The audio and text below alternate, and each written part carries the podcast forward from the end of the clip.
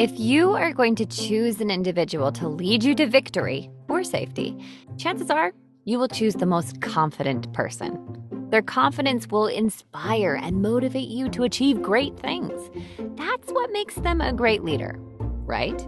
But there is a darker side to confidence that erodes trust and turns away once eager followers. That side is overconfidence and is often referred to as arrogance.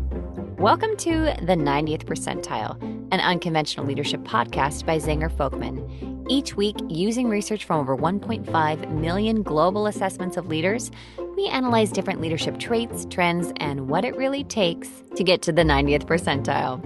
I'm Brianna O'Corin, and with me today is my lovely father and renowned psychometrician, Joseph Folkman. Hello, Brie. Hi, Dad. Before we get into our research today, I wanted to share a special announcement.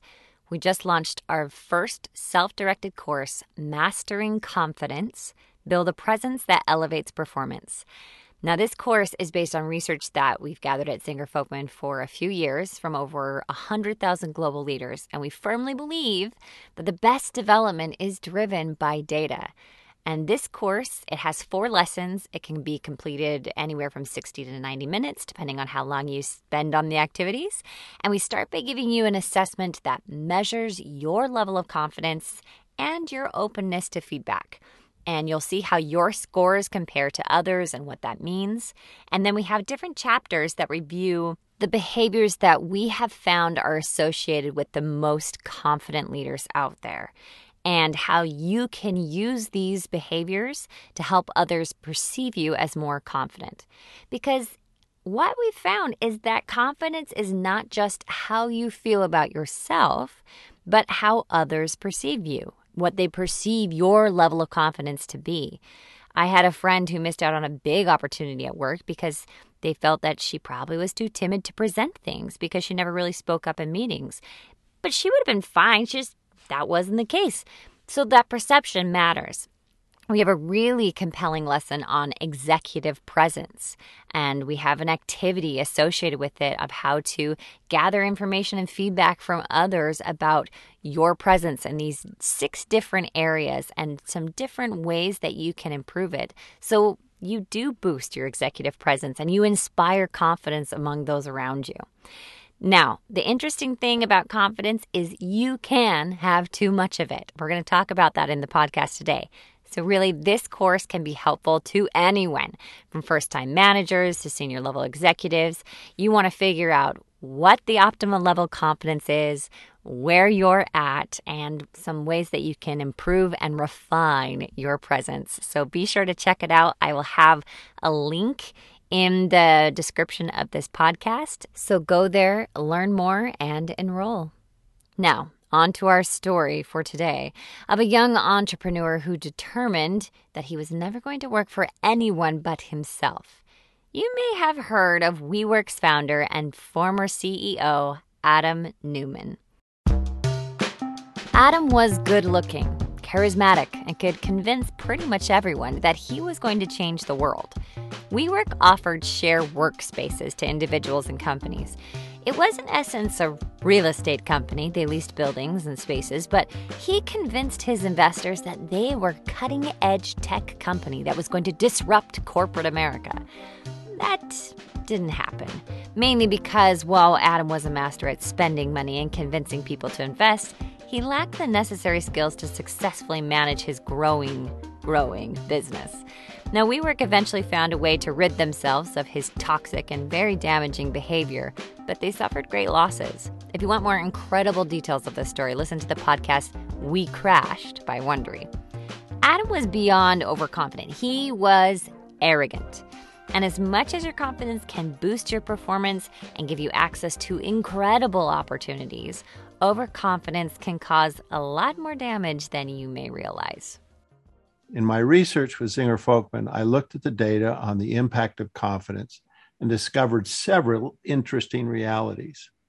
What creates greater self confidence that will benefit a leader is nuanced and complex. But greater self confidence, or what some consider overconfidence or arrogance, does hurt a small subset of leaders. I measured confidence using a 10 item index on 12,000 leaders. When I examined the confidence data, I found a significant trend between a leader's confidence and their overall leadership effectiveness ratings. That that makes sense. That there's this correlation between confidence and leadership effectiveness. I mean, a person with low confidence is probably going to have a harder time performing certain fun- functions like conducting a great meeting or initiating performance discussions or leading the organization. So, if more confidence equals that you're going to be more effective, at, at what point does then does it start hurting an individual? Well, I examined the relationship between the 16 leadership competencies in the data, and I discovered that nine leadership behaviors showed significant improvement with increased confidence. In other words, there was a strong correlation between increased confidence and those leadership skills. Now, this is great news. It would appear that there's no downside to having high level of confidence until we looked at the last two skills. Dun dun dun. that is a dun dun dun. Displays integrity and honesty and relationship building. These showed decreased levels of effectiveness with increased confidence. Ooh, very interesting. Well, it was interesting, and I was perplexed. I didn't understand this, and and how could a capability that enabled nine leadership skills to improve cause two to decline? Yeah, that's this is very unusual. And not to get too nerdy about data because data is super cool for you, but for you to all understand the significance of this, um, you discovered and have been a huge proponent of the belief that you can't take your strengths too far. That's essentially you you can build up any leadership skill like integrity or taking initiative, problem solving, inspires others, and it's going to be a good thing. The more the better. But but you're saying that this does not apply to confidence. Too much confidence has negative impacts. Yes, that's true. And we wanted to understand this phenomena. Well, I bet you did. So let me tell you a tale of two confident groups of leaders. Oh. I discovered that while the overall average did decline slightly on two competencies, this was not the case for every leader. In group one, I found 336 leaders with high confidence. Their effectiveness on both competencies increased with greater confidence. So, in other words, these leaders weren't hurt by their high confidence. They Go weren't. On. They weren't. That surprised me. But group two, uh, 362 leaders, surprisingly about the same size, their effectiveness remained low despite higher levels of confidence. Huh, so that's that's strange. What what's going on with these leaders? well, the overall leadership effectiveness score, which is the average of all the items in the survey for that second group, was low. They were at the 30.8th percentile for group two, where confidence did not help. For both competencies, the trend was very similar. Oh, okay. So this this is a little confusing and strange. Uh, why why is group that group uh, why aren't they improving? Any ideas? What, um, what the group two, the non-improvers, what are they doing wrong? Well, and this was a case where averages are pretty deceiving because we put the two groups together and averaged them, but when we pulled them apart, what we saw was is that the people that didn't improve with high confidence, their scores were lower on almost every competency. The leaders with high confidence who did not improve were less competent. Uh, they were assessed by others as being less effective on all 16 of the leadership competencies. Uh, they were also focused more on giving negative feedback and avoiding positive feedback and that also created a toxic work environment. In addition, the engagement level for the direct reports who worked for those who did not improve was at the 43rd percentile compared to the 60th percentile for those who improved.